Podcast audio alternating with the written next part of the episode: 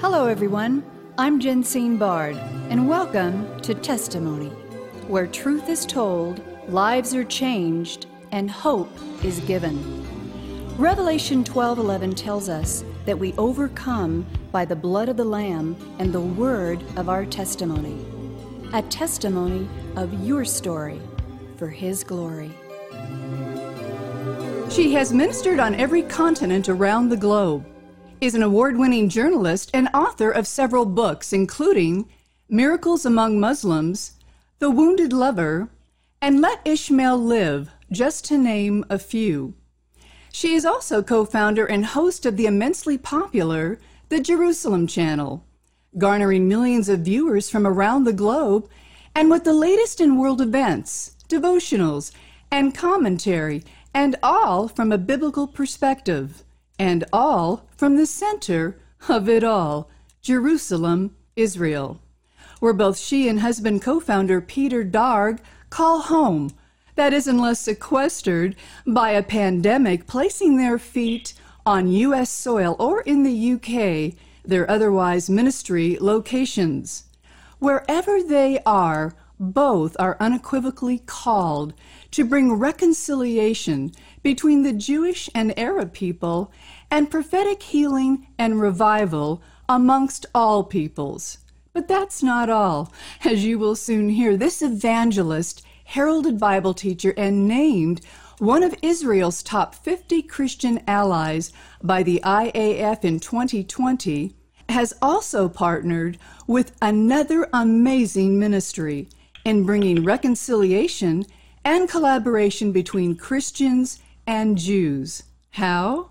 Enter in Jonathan Feldstein, an Orthodox Jew, husband and father of six, who makes his home in Israel, founder of the Genesis 123 Foundation, and host sponsor of the Global Hanukkah Prayer for Israel, celebrating the miracles, which we will talk about today. Ladies and gentlemen, would you please welcome to testimony a great joy and honor indeed, Christine Darg and Jonathan Feldstein. Christine and Jonathan, welcome to testimony. Thank you. Wonderful to be with you. Well, it's great to have you, and we are calling Jonathan and Israel and I have no idea where you are right at the moment, Christine, but I'm so glad that all of us could connect today. Full disclosure, you are both treasured friends and previous testimony guests. Your stories incredible, your mission and ministries even more so. So let's get right to it, starting with you, Christine. How does a born again believer in Yeshua meet an Orthodox Jew, and the two are now collaborating for global revival and prayer. And then, Jonathan, if you can elaborate on your upcoming global prayer event, how it all started, and why partnering with Christine, a board member for your foundation, makes perfect sense. Christine. Well, all I can say is that we are living absolute momentous prophetic times and it's time for Orthodox Jews such as Jonathan and myself and evangelical Christians to be friends because we are family. We are the people of the book. And we have separated too long through circumstances throughout the history of the church, throughout unfortunately the history of anti-Semitism. But this is the hour when we're getting back together again and when we're collaborating in prayer because we believe the end time prophecy is being fulfilled, and we have the privilege and the honor to be active in it. Jonathan. Well, for me, it, it, it begins with a probably what was my first visit in a church ever. And I guess that would be a funny way of starting a joke. What is an Orthodox Jew doing walking into a small evangelical church in Cleveland, Tennessee? Uh, but that was sometime in the late 80s when God tapped me on the shoulder and called me to be a bridge between Jews and Christians. And it's something that I've been able, with tremendous excitement, to weave into my life, into my career since then. And two and a half years ago, when we established the Genesis 123 Foundation, Christine was one of the first people I called. We've known each other for, for many years since I've been living in Israel, and and asked her if she would be a member of our board. And uh, it's just intuitive that people who share common interests, as well, not just common interest in in um, building bridges between Jews and Christians, but of course common interest in all worshiping the God of Israel and having a common denominator in the land and the people of Israel. And uh, we're blessed that Christine is is uh, an invaluable part of our organization. Thanking you so much, Jonathan, for your gracious words. It takes a lot more courage, Jensine, for someone like Jonathan to reach out the hand of fellowship to evangelical Christians because of the history of the church and anti-Semitism. And I don't think that the average church member has a clue um, how much faith and how much courage it takes for an Orthodox Jewish person to be a bridge builder with Christians. But I salute Jonathan for being on the front line in this new move of God. Amen and amen. And we are going to get more into the roots of anti Semitism and what both of you are doing to overcome just that. But to begin with, can you share, or just to add, with our listeners the meaning of the word Hanukkah as spelled H A N U K K A H, why it is also spelled C H A N U K K A H, if I have that right, and why, as Christians, we should also be celebrating this very important Jewish holiday. Uh, Christine or Jonathan?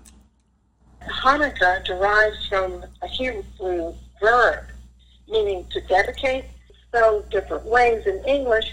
It's basically a Hebrew word that is symbolic of a wonderful holiday that is actually mentioned in the New Testament and is mentioned in John chapter 10. So I believe it's important for Christians to acknowledge the fact that that verse in John chapter 10 says it was winter and Jesus was in Jerusalem at the time of the festival of dedication, which is Hanukkah, and Jesus was in the temple courts walking in Solomon's colonnade. So why was he there? It's because he knew about the miracle of the Feast of Dedication, how the temple was dedicated, and how the miracle supply of oil had lasted for eight days. And the story of Hanukkah is actually preserved in the books of First and Second Maccabees, which describe in detail the rededication of the temple in Jerusalem and the lighting of the menorah again.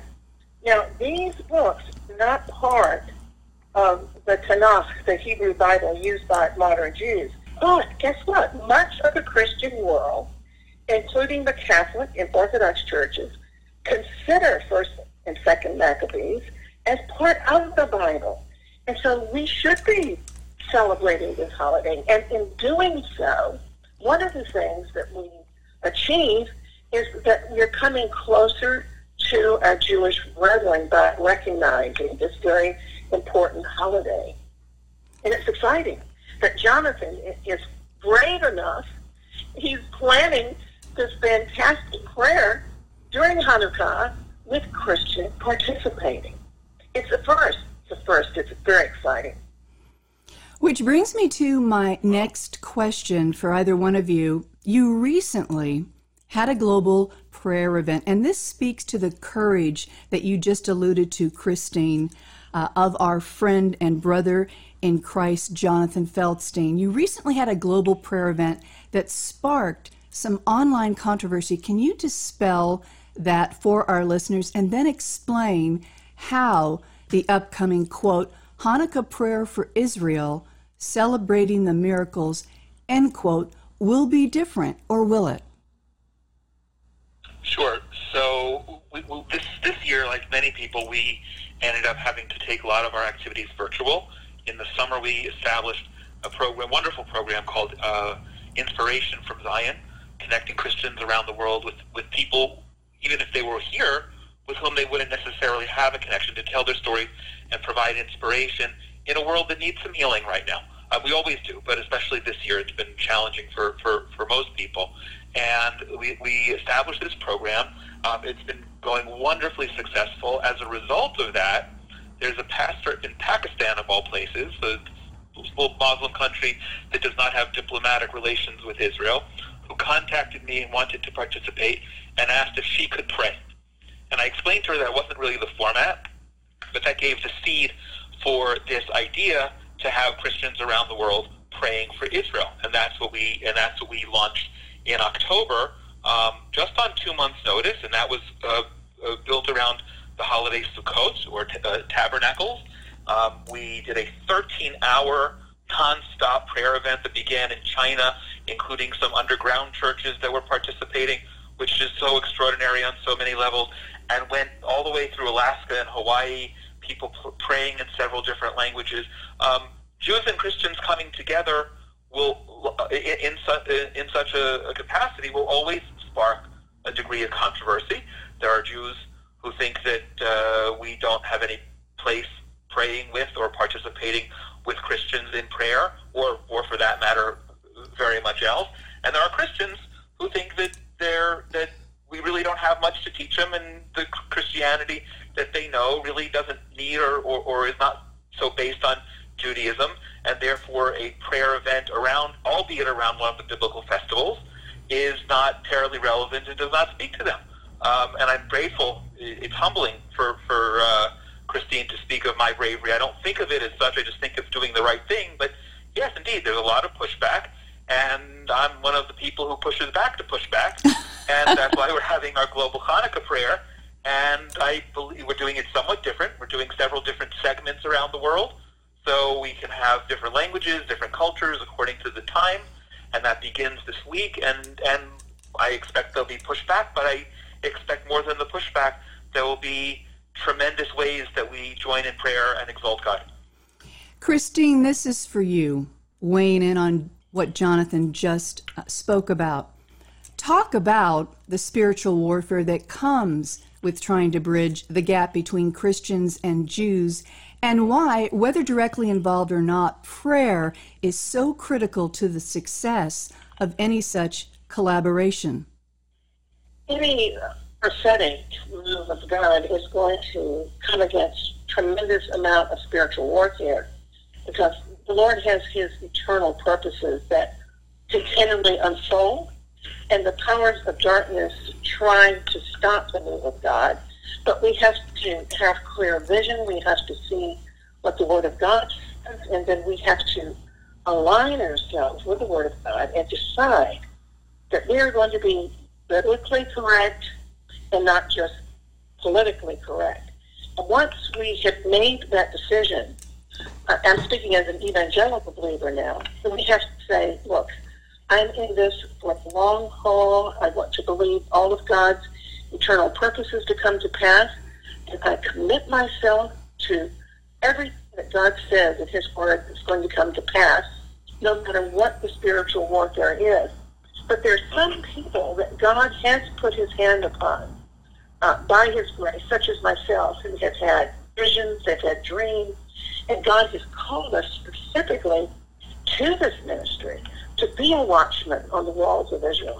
God called me more than 40 years ago to, to be a watchman, to be a guardian on mm-hmm. the wall. And we just know that spiritual warfare is part of the territory. So we embrace it and enjoy the ride. Now, the scriptures are clear. To the Jew first will the gospel be preached, as I understand it. Yet in Israel, proselytizing is frowned upon, sometimes with great vitriol. That being said, Jonathan and Christine, how does one handle that, and what does one say or not? We're commanded to be witnesses as part of being evangelical Christian.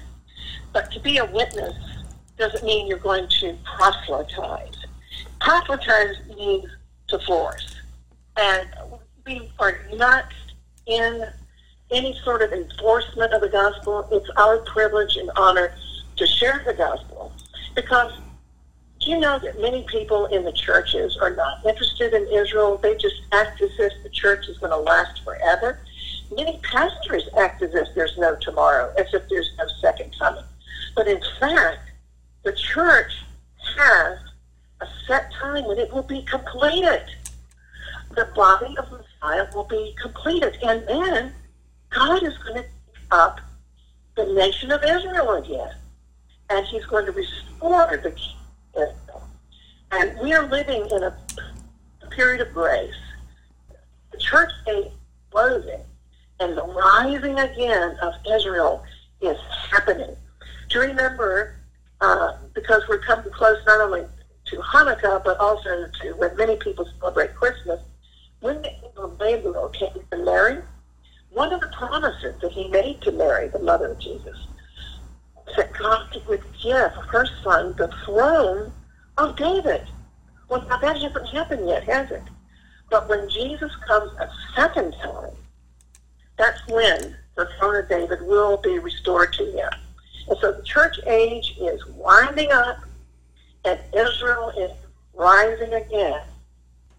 Amen and amen. Ladies and gentlemen, you're listening to renowned Bible teacher and revivalist Christine Darg, founder of the Jerusalem Channel, and Jonathan Feldstein, founder of the Genesis 123 Foundation, their global Hanukkah prayer for Israel, celebrating the miracles, our topic of discussion today. Next question.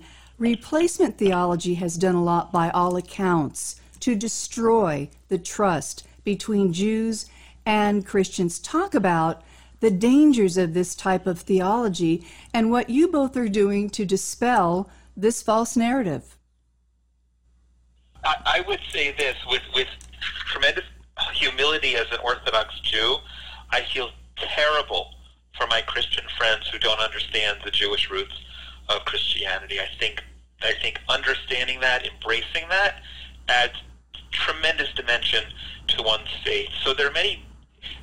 replacement theology is kind of like an onion, where there are many, many different levels of it, and you peel it back, and you peel it back, and eventually you're going to get to the middle. And, and, and but but all those layers on top are yes, of course, it's part of the onion, and maybe that's not such a great analogy, but but we need to we need to remove those outer layers and go back. Uh, there's so much, and Christine and I have spent lots and lots of time talking about the commonalities that we have as Jews and Christians, and where the and where the rift that began with with replacement theology uh, some 1,700 years ago um, uh, created a divide. Um, I would say most Jews don't know the phrase replacement theology. Um, sadly, most Jews look at Christians and Christianity as just not being Jewish and coming with baggage that that is is bound by all levels of replacement theology without knowing the, the, the, the, name.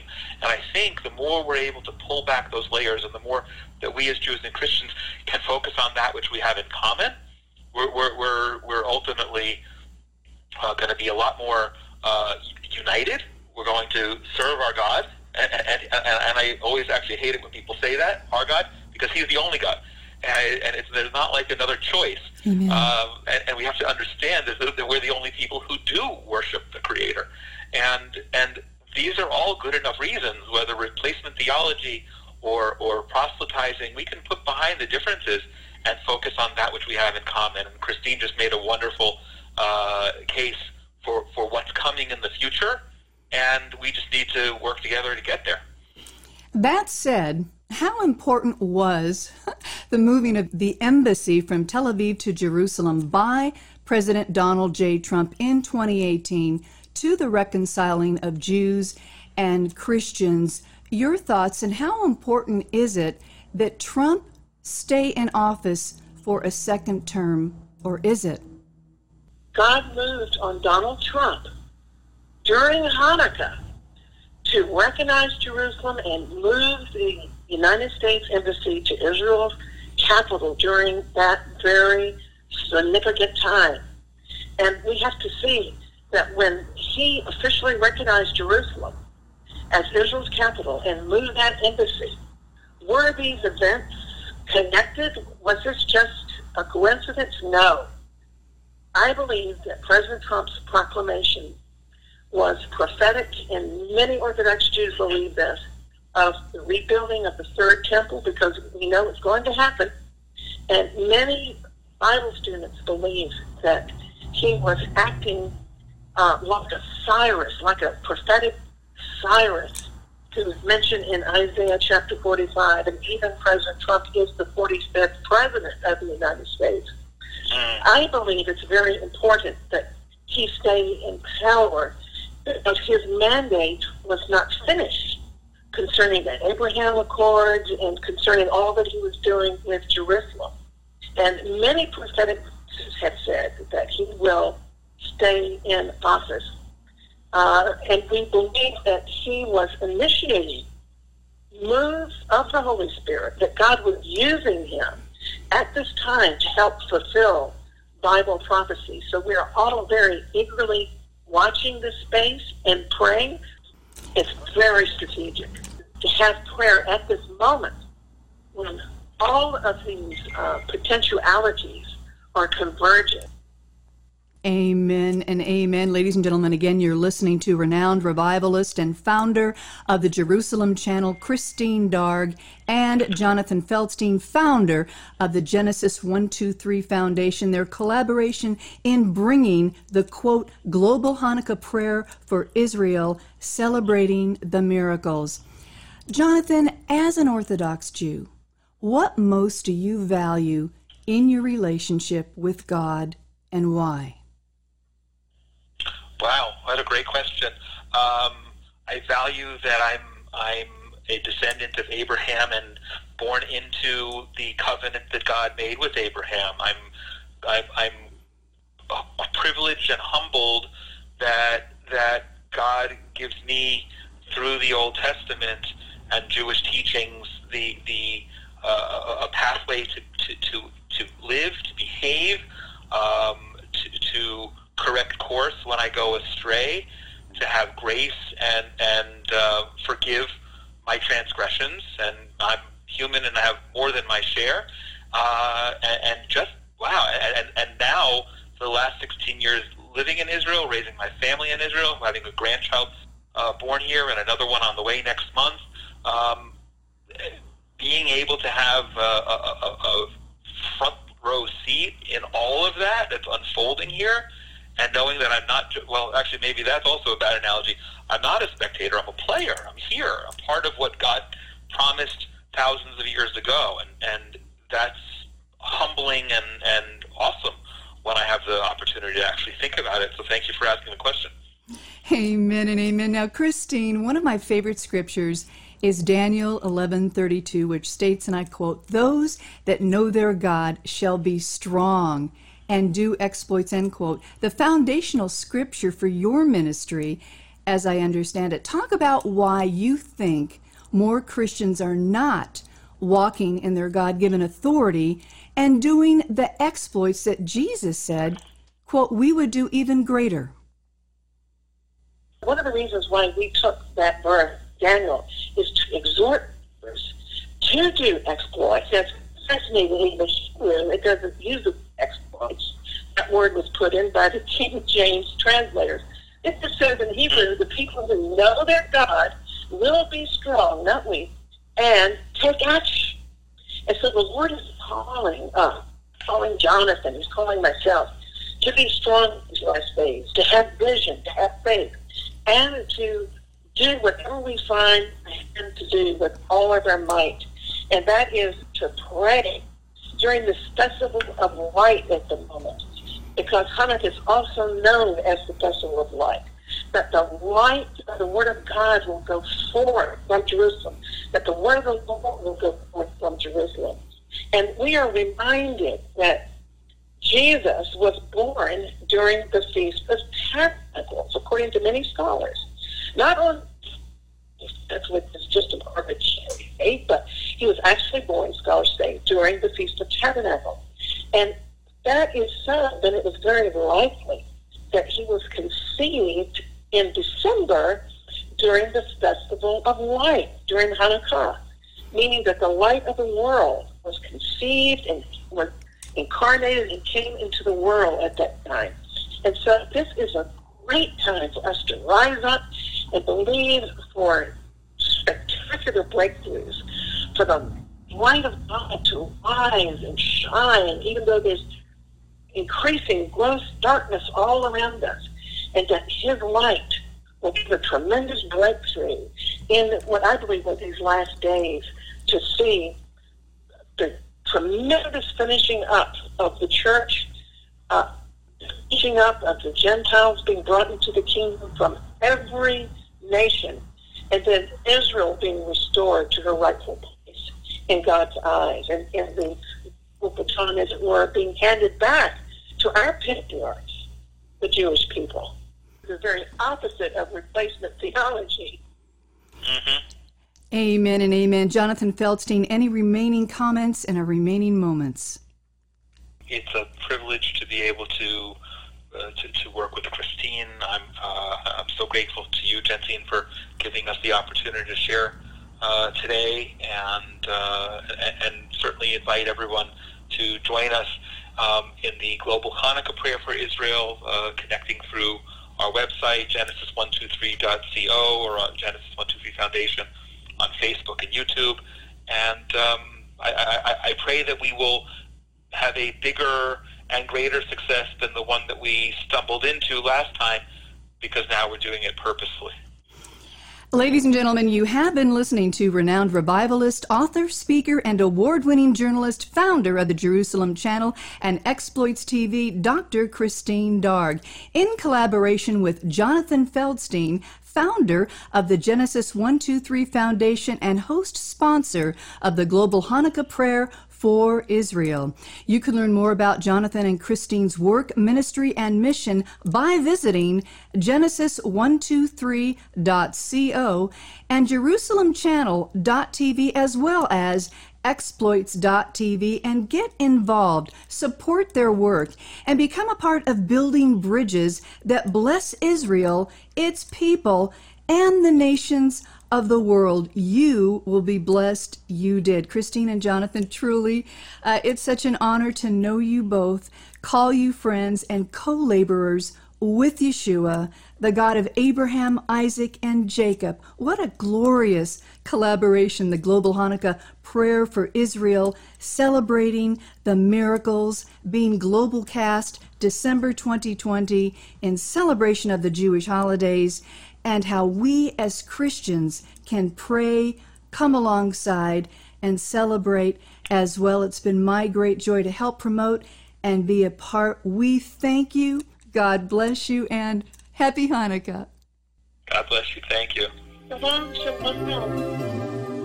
Testimony is a global broadcast made possible by the generous contributions of our valued partners at Jensine Bard Ministries and you, our listening audience. Together, we are reaching souls for Christ, one testimony at a time. If you would like information on how you can support this broadcast with your tax deductible gift, please visit us at jensinebard.com. That's one word, J E N S I N E B A R D.com. And join the conversation at our Facebook page, Testimony with Jensine Bard. Thank you for listening, and please join us again for testimony.